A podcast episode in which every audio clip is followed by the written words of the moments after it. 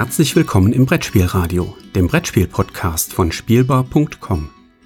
Heute eine Episode Die zwei mit Peer Sylvester und Giorgos Panagiotidis.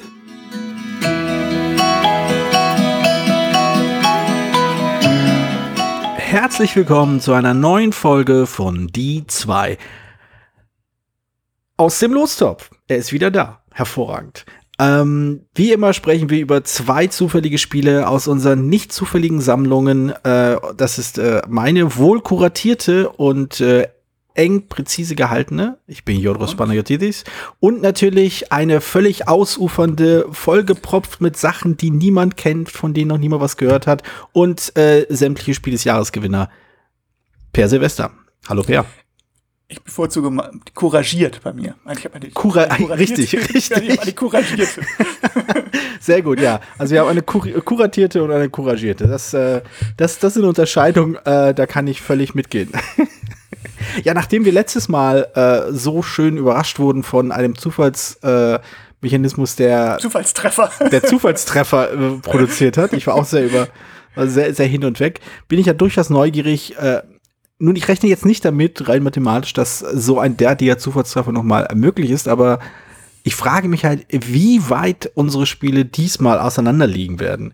Äh, ich werde das halt wahrscheinlich die ersten fünfzehn Minuten als einzige einschätzen können, äh, denn äh, du darfst wie immer anfangen, uns zu erzählen, welches der beiden Spiele denn äh, diesmal besprochen wird. Also, ich glaube, unsere Spiele werden schon deswegen weit auseinander liegen, weil ich glaube, mein Spiel liegt mit, von allen Spielen weit auseinander. Ach so. Also, äh, also es ist fast schon, also Kategorie, also, also äh, na egal. Ähm, also es gab, ich weiß nicht, ob es den noch gibt, ich glaube nicht, äh, Anfang dieses Jahrhunderts, zweitausendzwei bis zweitausend, nein, zweitausendacht eher, zweitausendacht bis zweitausendvierzehn oder so, einen kleinen tschechischen Verlag namens Jiras Games. Mhm. Und äh, war ein Eigenverlag meines Wissens von äh, Jira, Jiří Mikoláš. Der, der, also ich habe es nicht alles überprüft, aber ich, so meines Wissens sind alle, seine, alle, alle Spiele von Jiras Games von Jiří Mikoláš. Und die waren okay so. Also ich habe keins im Kopf, das länger im Gedächtnis geblieben hat, außer das eine, was ich heute vorstellen werde, das heißt Pizarro. Mhm. Und es war damals zweitausendzehn, war, wurde es in Essen vorgestellt. Ich habe mir gedacht, die Spiele von ihm jetzt nicht näher angeguckt. Aber am Spielbox-Forum, glaube ich, war das, hat damals jemand so eine unglaublich äh, begeisterte Ersteindruck geschrieben. Und was er darüber geschrieben hat, fand ich so cool, dass ich sofort alle Hebel in Bewegung gesetzt habe, um mir das Spiel zu besorgen. Mhm. Und ich habe es nicht, be- nicht, be- nicht bedauert, weil es wirklich okay. äh, was ganz Besonderes ist. Also es ist... Ähm, Okay, also die, die Story des Spiels ist, ist muss ich, also ich muss jetzt tatsächlich ein bisschen von der Story kommen und von dem, was oh man... Oh nein, das, und das, das ist doch, das geht doch bei Brettspielen nicht, da geht's doch nicht um die Story. Ja, hier geht's auch gar nicht so um die Story, aber ist, ja, ich, also pass auf. Ähm, die, die, die, dieses Setting ist wichtig, Story ist das falsche Wort, das Setting ist wichtig. Also es spielt in, im Märchenland. Und in Märchenland sind ganz viele Monster unterwegs, haben wir festgestellt. Der König des Märchenlands festgestellt, in den Wäldern sind viele Monster. Und natürlich, was macht ein König in so einer Situation?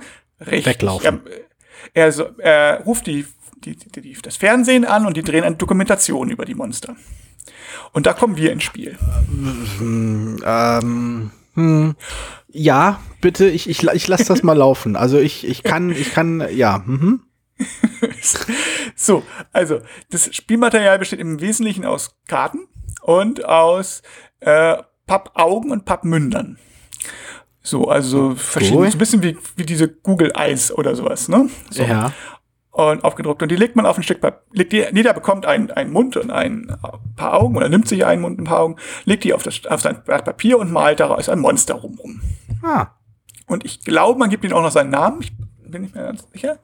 Und dann wird eine Karte, dann tauscht man die Monster. Also es geht einmal um. Mhm. Und dann wird eine kleine Geschichte vorgelesen. So ist irgendwas aus dem Märchenwald. So. Und die, äh, meinetwegen, der, schon lange her, das gespielt habe, der kaiserliche Hofnarr hat sich auf, hat sich verirrt, aber da so viele Leute ihn kennen, ähm, hat wurde, hat ihm jemand seinen Weg gezeigt und nach drei Tagen ist er dann doch wieder ganz hunger, angehungert im Hof aufgelaufen und konnte, hat erstmal wieder zum Lachen gebracht. So. Und dann kommt Ende das mal mit einer Frage. Was ist deine beste Eigenschaft? Und dann beantwortet jeder für das Monster, was er gerade hat, als, also aus dem, was würde das Monster dann antworten? So, dann schreibt okay, eine kleine. Ist, das kann ich, jetzt kann ich gerade nicht mehr folgen. Äh, was hat, was hat, was hat die Geschichte zu Beginn mit dieser Frage zu tun? Nichts eigentlich. Aber, also, le- leitet ein bisschen die Frage ein. Also, es ist meistens, dass ah. da irgendeine Eigenschaft gefragt ist in dieser Geschichte. Also, nette Geschichten einfach. Ganz kurze Geschichten, die man vorliest und die enden auf eine Frage. Ich weiß, das klingt jetzt ein bisschen komisch, aber es ist tatsächlich funktioniert. Aber, aber, die, aber die Geschichten bauen schon zur Frage hin. Also, die Frage ist nicht. Ja, genau, ja. Okay. Also, es geht immer meistens, ja, oder, wie gesagt, in diesem Fall, ähm, hat halt, halt der Hofner so viele Freunde gemacht und deswegen ja, konnten die ihm den Weg zeigen. Und die Frage wäre dann irgendwas, wie machst du denn Freunde oder welche ah, wie viele okay. Freunde hast du oder so, ne? Mhm, mhm. Keine Ahnung. Und dann beantwortet man, wie dieses Monster, das man ja noch nicht mal selber gezeichnet hat, äh, diese Frage beantworten will, indem man so eine kleine Denkblase rummacht, also schreibt und dann eine Denkblase rummacht. Mhm. Und dann kommt das Ei. So, das ist auch noch nicht, da, dann, dann wird noch eine Karte aufgedeckt, wo dann eine Frage ist. Und jetzt, welches von diesen Monstern von den fünf, also man hat, glaube ich, mindestens mal sechs, weil mit weniger Spielern würde man, glaube ich, mal zwei malen oder so. Mhm. Äh, von die, welcher von diesen Monstern ist zum Beispiel, äh, isst gerne Schokolade? Oder welche beiden Monster sind zusammen? Oder welches dieser Monster hat die besten Schulnoten oder sonst irgendwas? Mhm. Und dann stimmen, stimmen die Spieler ab und es gibt Punkte für Übereinstimmung. Mhm. Und dann wird das Monster wieder getauscht und eine Frage beantworten. Das wird, glaube ich, drei oder vier Mal gemacht. Und es klingt vielleicht nicht, klingt vielleicht ein bisschen merkwürdig. und, aber es ist, also, es steht und fällt natürlich mit der Runde, das muss man auch sagen. Aber ich, das ist total super. Also, es ist was, es, es ist einfach echt witzig, wie dieses, wie das funktioniert. Das Monster ist tatsächlich nur, erst mal das Gesicht und ein bisschen, was man gezeichnet hat. Und dann, kann man denen schon so viele Eigenschaften zugeben, das glaubt's gar nicht. Und tatsächlich, mhm. alle weiteren Fragen, die beantwortet werden, merkt man so richtig, dass, dass, dass, dass die Monster immer mehr Persönlichkeit kriegen und mhm. immer mehr, so dass das eine wird dann total der Proll oder so und der andere mhm. so, so ganz depressiv und oder das, ist, das klingt echt sehr, sehr clever. Es, vor, vor allem, es erinnert mich ja quasi, es klingt wie halt die um Welten bessere Version eines Spiels, welches vor ein, ein, zwei Jahren die Runde gemacht hat und bei einigen total gut ankam, bei einigen total durchgefallen ist. Äh, namens Die üblichen Verdächtigen, mhm. in dem halt eine ähnliche Idee aufgegriffen wurde. Man hat halt so, so Comicfiguren zu sehen und dann wird man halt gefragt, wer von denen lebt noch bei den Eltern oder sowas. Oder total blöde Fragen. Oder von wegen, wer hat keinen Schulabschluss? Also richtig nicht gute Fragen und die halt genau auf nicht gute Vorurteile zurückgreifen, die sich dann dort entblößen und überhaupt. Und äh, aber das, was du beschreibst, ist halt verwandt damit, aber dadurch, dass du die Figuren, über die du quasi dieses äh, Vorurteil aussprichst oder fällst oder irgendwie in die Welt setzt, dadurch, dass du sie selbst erschaffst und dass, dadurch, dass sie halt eben als Monster konzipiert sind, hat das Ganze halt einen gewissen Fabelcharakter, einen gewissen Fantasiecharakter, dem, wodurch halt das, das, dieses Schärfe, dieses Verurteilens erstmal rausgenommen wird. Und zumindest von den Fragen, die du bisher erwähnt hast, es scheint auch nichts richtig Schlimmes dabei zu sein, aber genau, also was ich so raushöre, ist halt wegen am weitesten Sinne eine Form des, des äh, eine Form des rollenspielartigen Erlebens, weil man Figuren gemeinsam erschafft und ihnen Charaktere zuweist, Charakterzüge zuweist, die dann einfach ein Eigenleben entwickeln und plötzlich sind das also wirklich Figuren, die man sich vorstellen kann, weil sie irgendwie halb äh, alchemistisch im gemeinsamen Kopf der Spielgruppe entstanden sind. Und das klingt schon sehr cool. Ja, es ist, tats- ja, es ist tatsächlich, ähm, also Faces oder die üblichen Verdächtigen, beides, ne? Es benutzt halt Vorurteile als von, von über Menschen mehr oder weniger. So. Und das ist halt kritisch. Aber hier es ist halt es, aber hier ist Anthropomorphisierung von, von, von, äh, von Figuren. Und das ist natürlich da, da der Mensch ist halt gemacht, um Schablonen, also der Mensch macht halt schnell Schablonen und es ist erstaunlich, wie schnell, wie schnell man es macht. Also ich, ist jetzt, äh, ist gerade ein Spiel, das wurde jetzt an Essen vorgestellt, es kommt jetzt, glaube ich, irgendwann auf Kickstarter, das heißt It's Alive. Das funktioniert so ähnlich, ich habe es noch nicht gespielt, ich habe es nur gesehen und mhm. äh, also wurde halt in Essen kurz vorgestellt, da war ich am Stand ein bisschen erster Linie auch, weil es da japanische Süßigkeiten zu kriegen gab, aber äh, und da ist es halt so, dass die Frage erst gestellt wird, also das irgendwie ein besonders nettes Wesen oder so. Und dann läuft man rum mit, mit, mit, mit so Google Eyes und klebt die auf irgendeinen Alltagsgegenstand, auf eine Tasse oder auf eine Gabel mhm. oder sowas. Und wer dann mal und, ähm, und bringt es dann mit, und dann wird abgestimmt, wer das die Aufgabe quasi am besten erfüllt hat. Also mhm. so aus, aus irgendeinem Alltagsgegenstand ein Wesen zu machen, das jetzt besonders liebenswert ist oder besonders gut kochen ja. kann oder so. Und das funktioniert, das funktioniert halt, weil die Menschen dann irgendwie so, ah, guck mal, das sieht so süß aus, oh, das sieht traurig aus, obwohl es mhm. natürlich Google Eyes sind und ein ob- unbelebtes Objekt. Und hier, um, bei, bei Pizarro geht's halt noch einen Schritt weiter, weil man halt noch durch diese Fragen zwischendurch und diese Sprechblasen kann man halt auch richtig mhm. witzig sein oder ja, kann ja. halt auch mal rumkrummeln. Klar, es lebt mit der Runde. Wenn natürlich jemandem überhaupt nichts einfällt oder alle einfach nur so, sta- dann, dann ist es nicht, nicht witzig. Aber ja. wenn die Leute ein bisschen, bisschen originell, ein bisschen pfiffig sind, dann geht das total gut. Also du hast, du hast einen Begriff erwähnt, den ich da, glaube ich, total, äh, den ich total so ins Zentrum setzen würde. Du hast halt bei, bei die üblichen Verdächtigen hast du halt quasi eine Entmenschlichung dieser Leute. Du, du packst sie halt in Schubladen.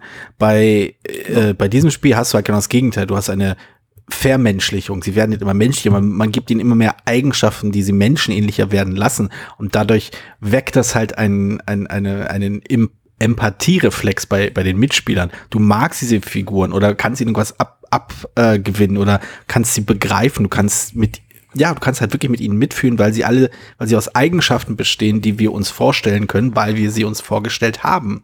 Und das finde ich ja halt total spannend, auch gerade gerade bei Spielen generell. Äh, also bei bei bei Rollenspielen ist es wird so ein bisschen kurz geschlossen, dieser dieser Empathie, Empathiereflex, einfach nur, weil man sich meistens selbst einfach in seinen Charakter reinsetzt und den selten als fremde Figur wahrnimmt, die man steuert. Ähm, aber gerade bei Spielen ist es halt wirklich so, dass, dass, dass diese Vorstellung der Empathie, dass da total viel damit gearbeitet wird bei diesen Spielen, dass du halt ähm, in richtig, also dass, dass du in richtigen Momenten Empathie eben einsetzen musst, um spielen zu können. Also kooperative Spiel, Spiele speziell funktionieren halt nur, wenn du in der Lage bist, Empathie zu entwickeln und mit anderen Leuten in den, in Austausch treten zu können. Denn sonst erzählst du denen halt einfach nur, was sie tun sollen, und die sollen das verdammt nochmal machen. Ähm, aber wenn du halt empathiefähig bist, dann kannst du halt auch in kooperative Spiele, Spiele, kooperative Spiele richtig sauber runterspielen, und dann macht es halt unglaublich viel Spaß. Und deswegen, ich, ich habe ja immer so ein, so ein, so ein persönliches Steckenpferd, was so, so äh, Wettbewerbsspiele angeht, weil ich das auch unter dem Aspekt total spannend finde, wie wir als Spieler eben mit Empathie im Wettbewerb umgehen müssen, beziehungsweise wie wir zum Teil eben Empathie unterdrücken müssen.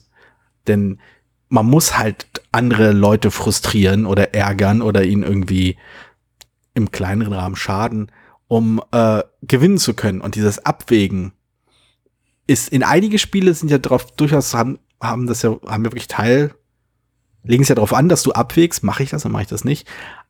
Aber ich habe immer so den Eindruck, dass ganz viele Spieler einfach von vornherein davon ausgehen, dass wer ein Wettbewerbsspiel Spiel spielt, ähm, der schaltet sämtliche Formen der Empathie aus. Und solche Runden habe ich auch schon erlebt. Und dann bin ich da nie wieder gewesen.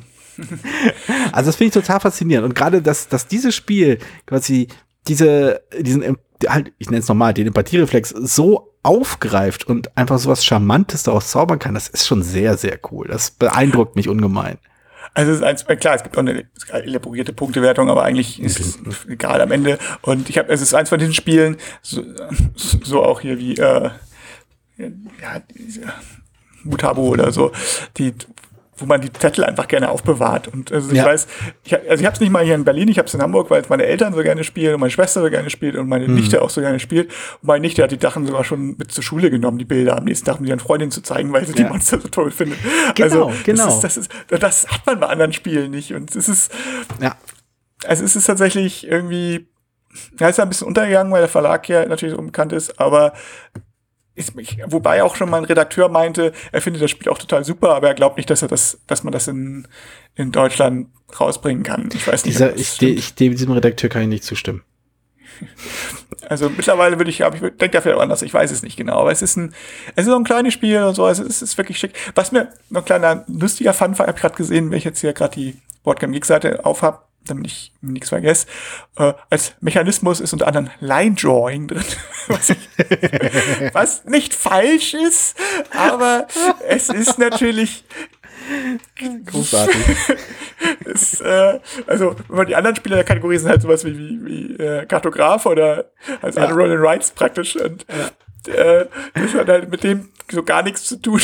ist, ist nicht verkehrt, aber es ist auch irgendwie merkwürdig. Ja. ja, also das ist das ist aber das Problem, dass die ganzen Äh, dass so viel dieser Genrebezeichnungen halt über die Mechanismen laufen. Ne? Das, das finde ich immer so komisch. Ich meine, als Mechanismus, als Paper und Pencil würde ich noch überstehen, weil was tatsächlich ja im Wesentlichen ist, ist Papier. Genau, ne? Also mal genau. selber und du hast zwar diese fertigen Augen und, und Münder, wobei du sie auch eigentlich auch nicht benutzen müsstest. Du könntest auch sonst irgendwas malen eigentlich. Das Hauptding sind halt die Karten, aber hm. die Fragen draufstehen so. Wobei hm. es auch was ganz gut ist, es sind auch Fra- verschiedene Fragen, also es ist auch, also es ist also tatsächlich redaktionell eigentlich, obwohl für einen, für einen kleinen Verlag wirklich gut.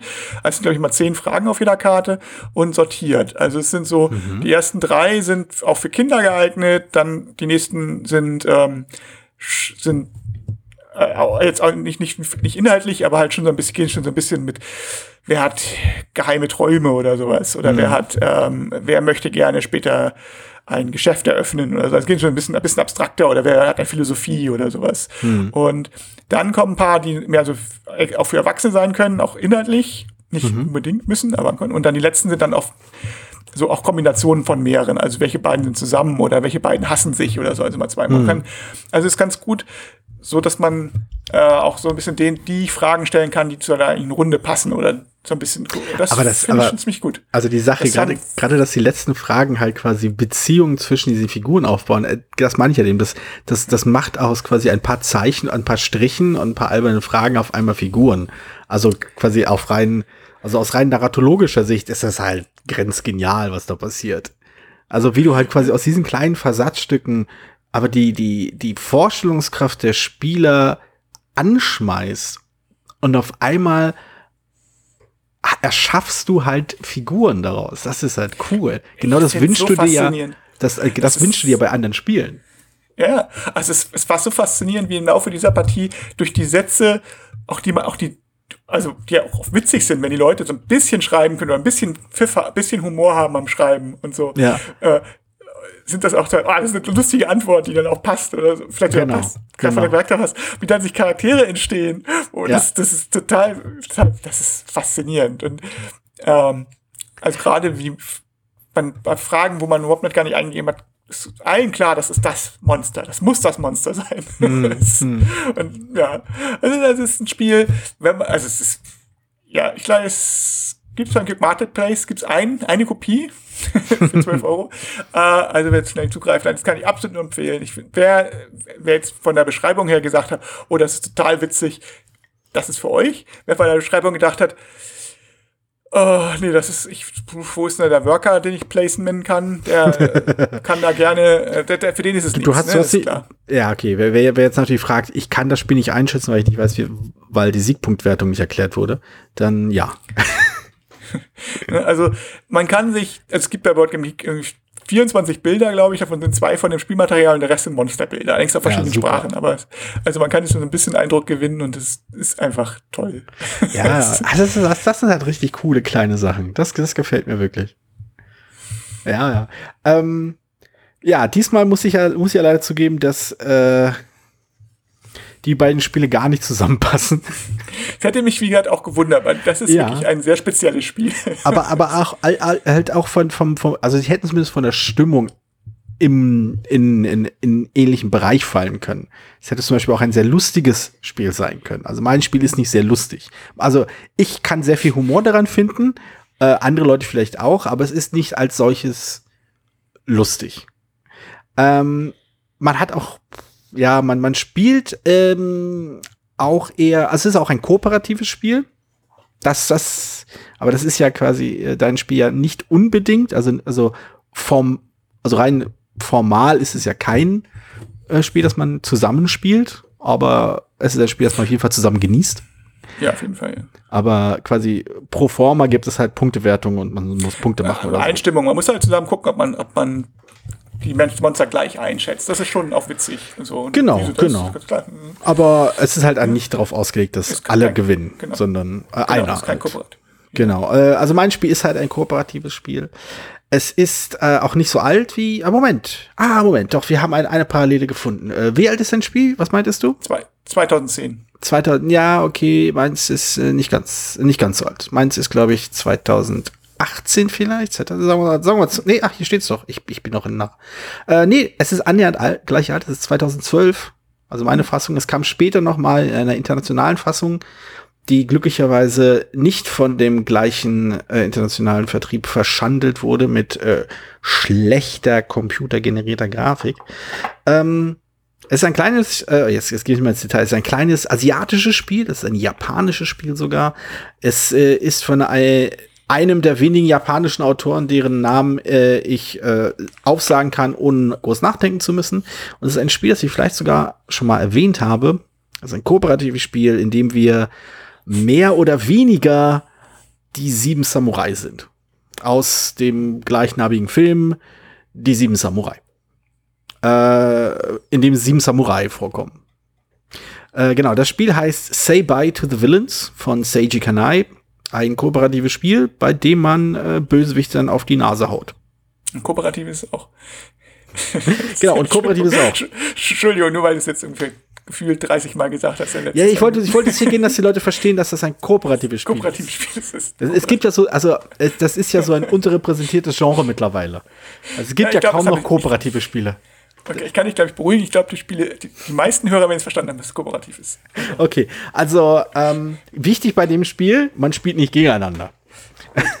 Genau, also wie gesagt, äh, im Szene von äh, Die sieben Samurai, ähm, man versucht, äh, jeder duelliert sich mit einem Bösewicht äh, und jeder Bösewicht hat verdeckte Karten vor sich zu liegen, die ihn irgendwie verändern oder irgendwie den Samurai, den man, äh, den man halt äh, spielt, irgendwie äh, beeinträchtigen, um versucht halt möglichst effizient die eigenen Karten auszuspielen, um Informationen zu sammeln über den Bösewicht und gleichzeitig sich selbst zu verbessern und naja.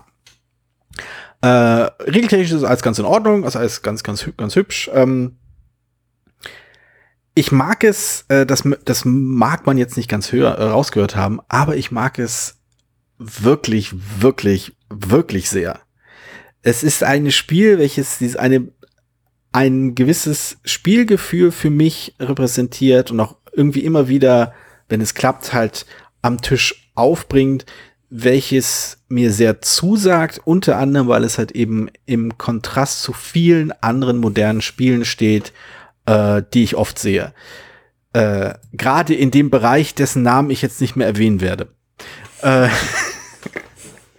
ähm, was mir an diesem Spiel halt sehr gefällt, ist, dass es nicht durch gutes Spielen allein gewinnbar ist. Also es ist echt völlig egal, wie gut du spielst. Das wird einen Einfluss darauf haben, ob du gewinnst. Ja, also es ist nicht völlig willkürlich und zufällig, aber es wird halt kein Garant dafür sein. Du hast, also die, die, die besten Momente bei diesem Spiel sind für mich immer die Momente, in denen man also zwei Drittel der, der verdeckten Karten aufgedeckt hat und weiß, ah, okay, der Bösewicht wird dies und das, ich werde schneller sein und ich werde schneller zuhauen. Ähm, also die Chancen stehen gut, dass ich es schaffen werde. Aber man weiß es halt nicht. Du, es bleibt immer diese, diese Unsicherheit. Und das ist ja an sich nicht so ungewöhnlich für ein Spiel. Aber ich glaube, in diesem Spiel kommt für mich halt immer dieses weniger das Gefühl auf von wegen, ich würfel mal und irgendwie ich guck mal, was kommt. Oder ich, ich hoffe, ich ziehe die richtige Karte. Sondern es hat eher sowas fast, ähm, ich will sagen, metaphysisches an sich. Weil du ergibst dich quasi deinem Schicksal. Du bereitest dich vor, so gut du kannst. Du machst das Beste, was du in der Zeit, also Zeit äh, ist ein wichtiges äh, Spielelement in diesem, in diesem Spiel, was, was dir in der Zeit verfügbar ist. Du tust halt dein Bestes und am Ende musst du halt manchmal hoffen. Und aus irgendeinem Grund, das, das, das spricht mich total an bei diesem Spiel. Das finde ich total spannend. Das, also sowas Ähnliches kann man vielleicht auch bei Pandemie haben, wenn man sagt so, ah, hoffentlich wird jetzt nicht diese Stadt gezogen. Aber das ist irgendwie nicht dasselbe.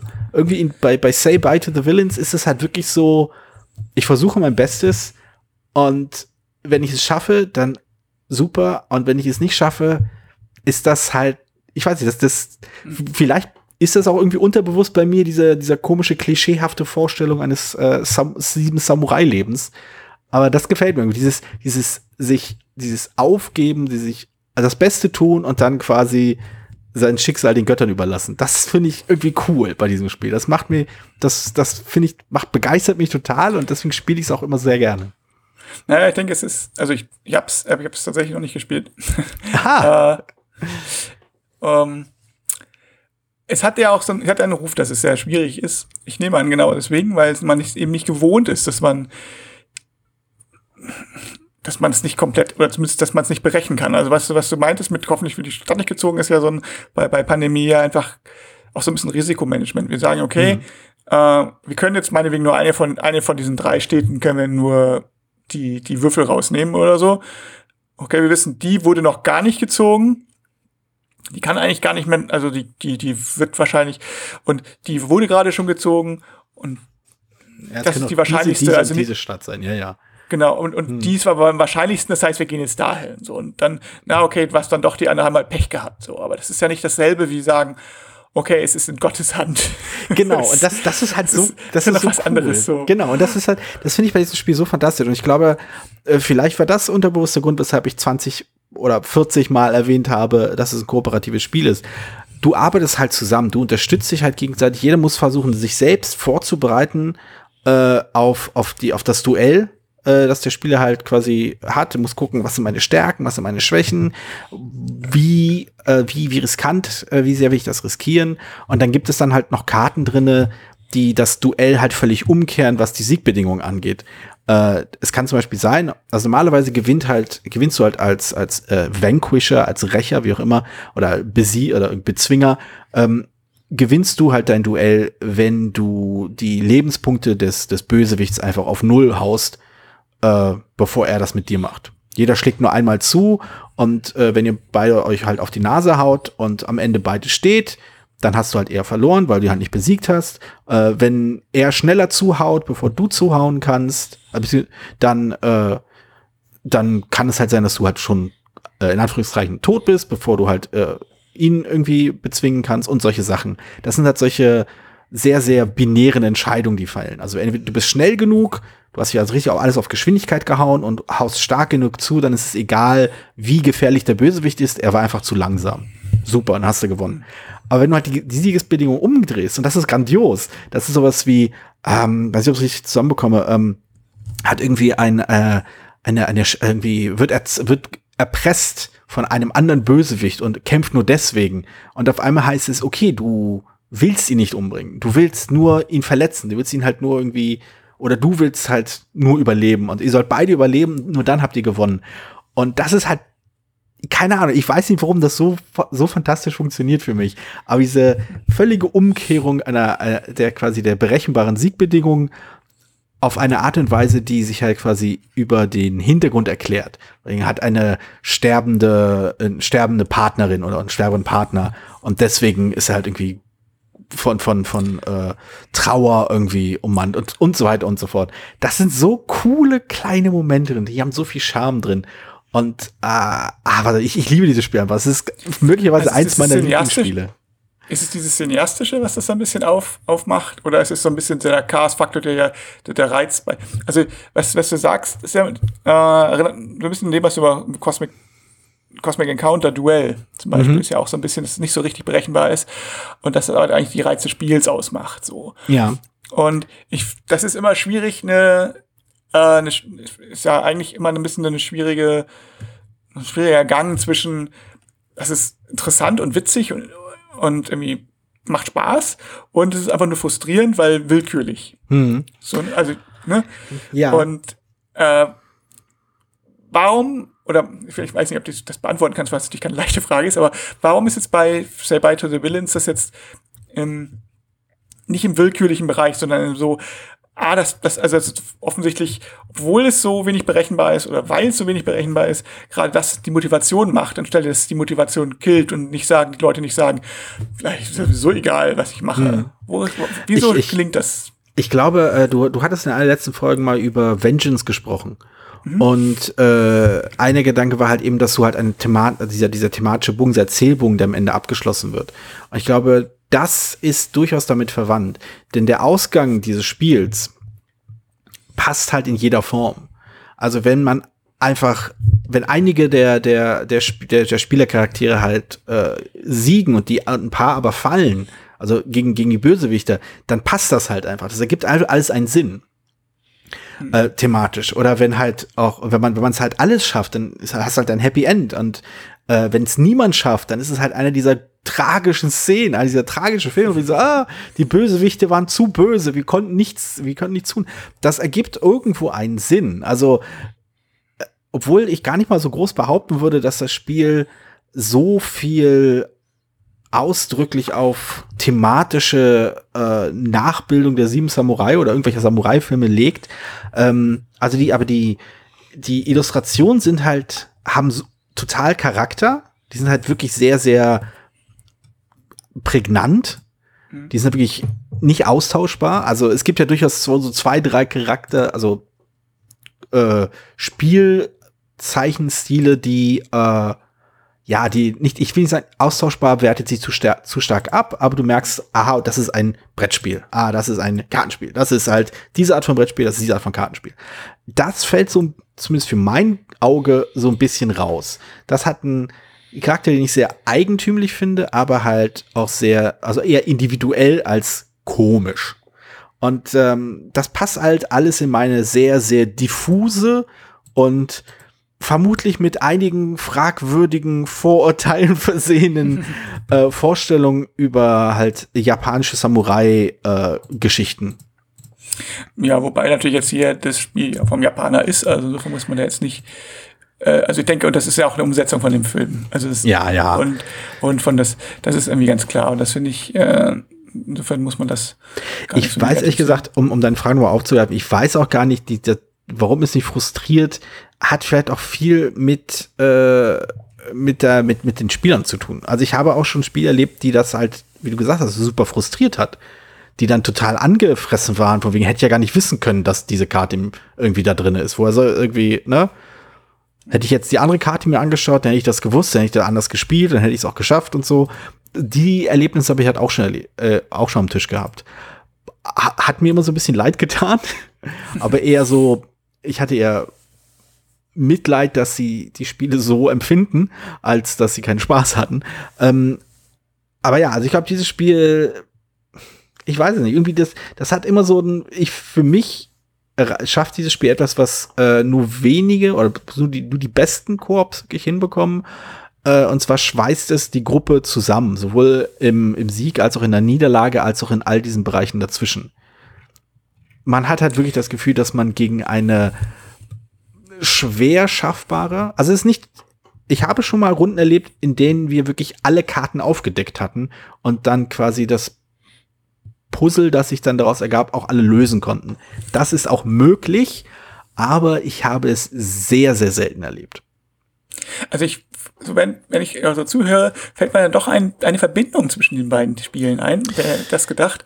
Und zwar nicht, dass es kleine Schachtelspiele sind oder sowas, ja. sondern äh, wir hatten bei meinem Spiel gesagt, dass man durch die, durch die Aktion, durch die, durch die Spiel selber bekommt, gibt man den, den, den, den Monstern Charakter. Mhm. Und dieses ähnliches, ähnlichen Prozess seh, äh, höre ich aus deinen Beschreibungen von bei Say Bye to the Villains auch raus. Also die, die, die, die Charaktere, die in dem Spiel vorkommen, haben ja irgendwie schon Charakter gekriegt, so. Mhm. Aber durch diese Kombination von den Karten kommen da halt nochmal Schicksale, Backstories oder ja. ähm, und halt auch nochmal was dazu. Oder Schicksal, ja, Schicksal kann man es vielleicht ganz praktisch passen, so eine Geschichte dazu. Also auch da wird's durch die Spielhandlung natürlich auf eine ganz andere Art und Weise entsteht, entstehen so, ja, Charaktere vielleicht sogar, also eine Geschichte auf jeden Fall, aber auch Charaktere. Würdest du dem so zustimmen oder habe ich da jetzt zu viel reininterpretiert? Ähm, Charaktere, also Geschichte auf jeden Fall, also das schon. Also die ganzen, also die die Bösewichte haben halt in ihren Karten sowas wie Fallen, die sie den, äh, die sie den Helden stellen oder teilweise halt eine tragische Backstory, weil diese eine äh, Siegbedingung wird umgedreht, Karte drin ist oder sowas.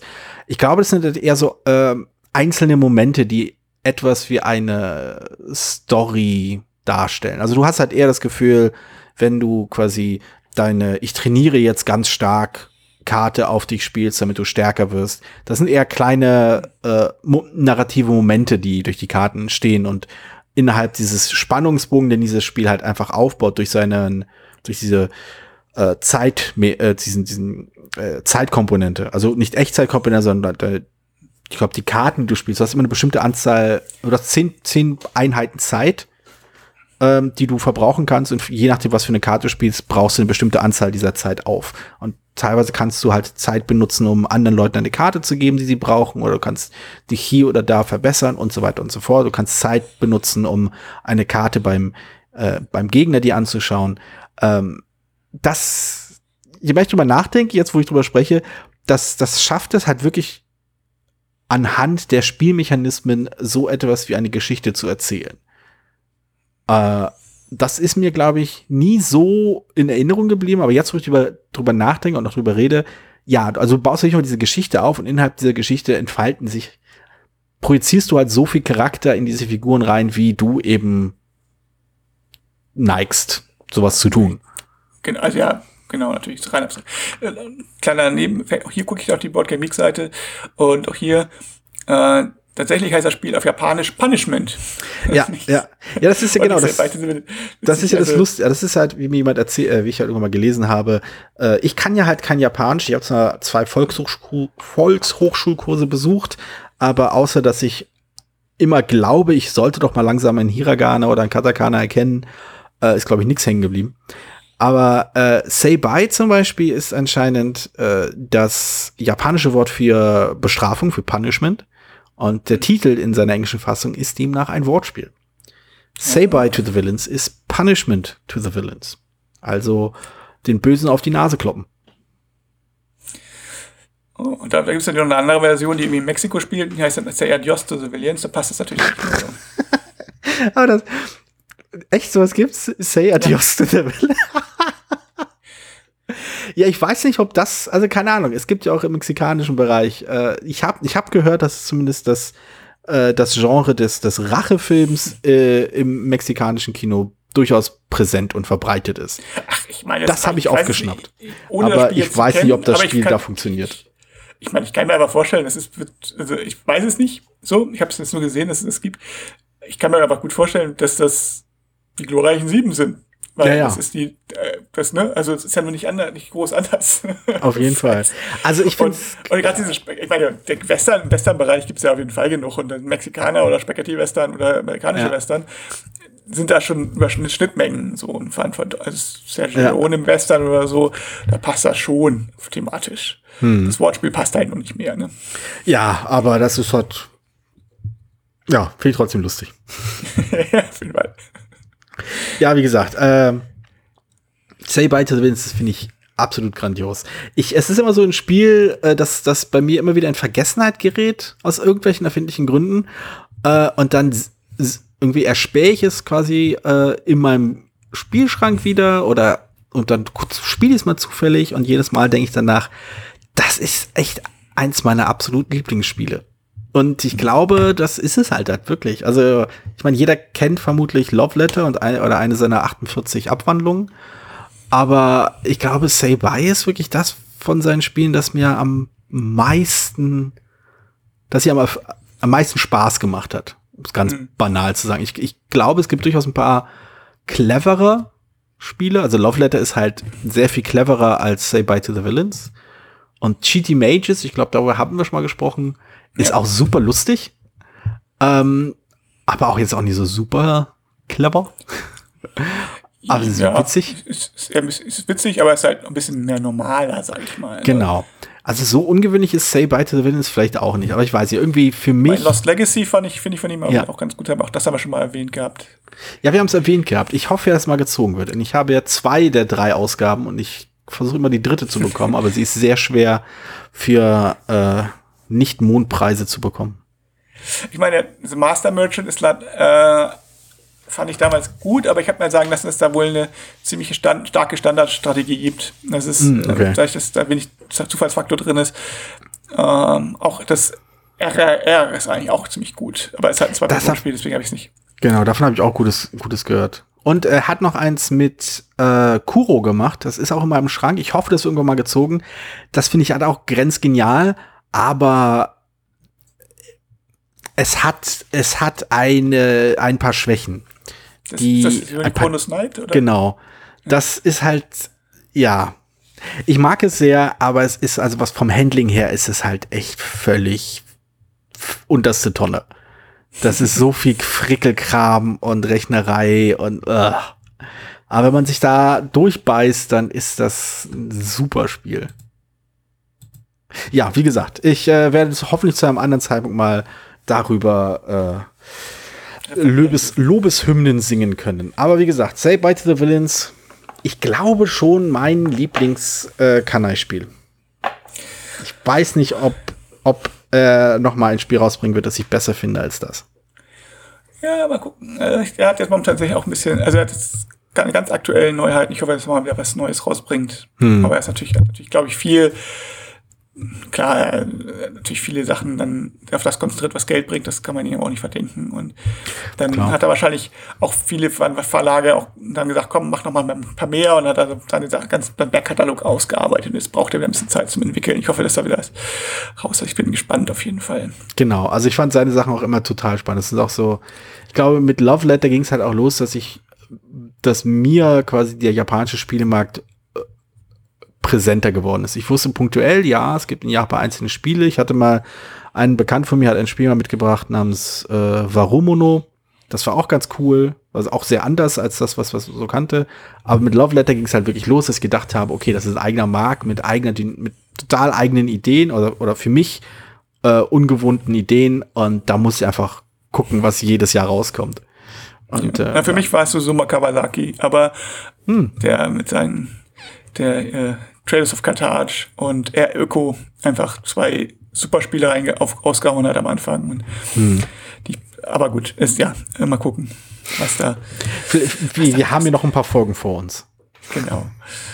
Okay, ich glaube, damit können wir langsam den äh, Senkflug an, äh, andenken. Ja, waren zwei kleine, schöne, wirklich gute Kartenspiele. Ja, Klein, sehr, sehr. Klein, großer Spaß in kleiner Schachtel. Ja. Ah, ah, auch nicht schlecht, auch nicht schlecht. Okay, dann äh, sehen wir uns nächste, naja, wir sehen uns wahrscheinlich schon bald, aber wir sprechen uns nächste Woche äh, mit zwei ja. neuen Spielen. Alles klar, cool. Bis dann. Bis dann, tschüss. Vielen Dank, dass du diese Episode von Brettspielradio Die zwei gehört hast. Falls du dich mit uns austauschen möchtest, dann findest du uns auf Twitter. Peer unter at königvonsiam, Giorgos unter at joeDizzy und Jürgen unter at spielbar punkt com. Außerdem gibt es eine tolle Community rund um das Beeple-Brettspiel-Blogger-Netzwerk.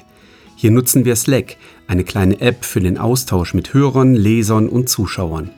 Falls du ebenfalls dazu stoßen möchtest, klicke auf den Einladungslink in den Shownotes. Natürlich kannst du uns auch gerne Sprach- oder Textnachrichten zukommen lassen. Dazu erreichst du uns unter null eins fünf neun null fünf fünf eins eins zwei zwei drei.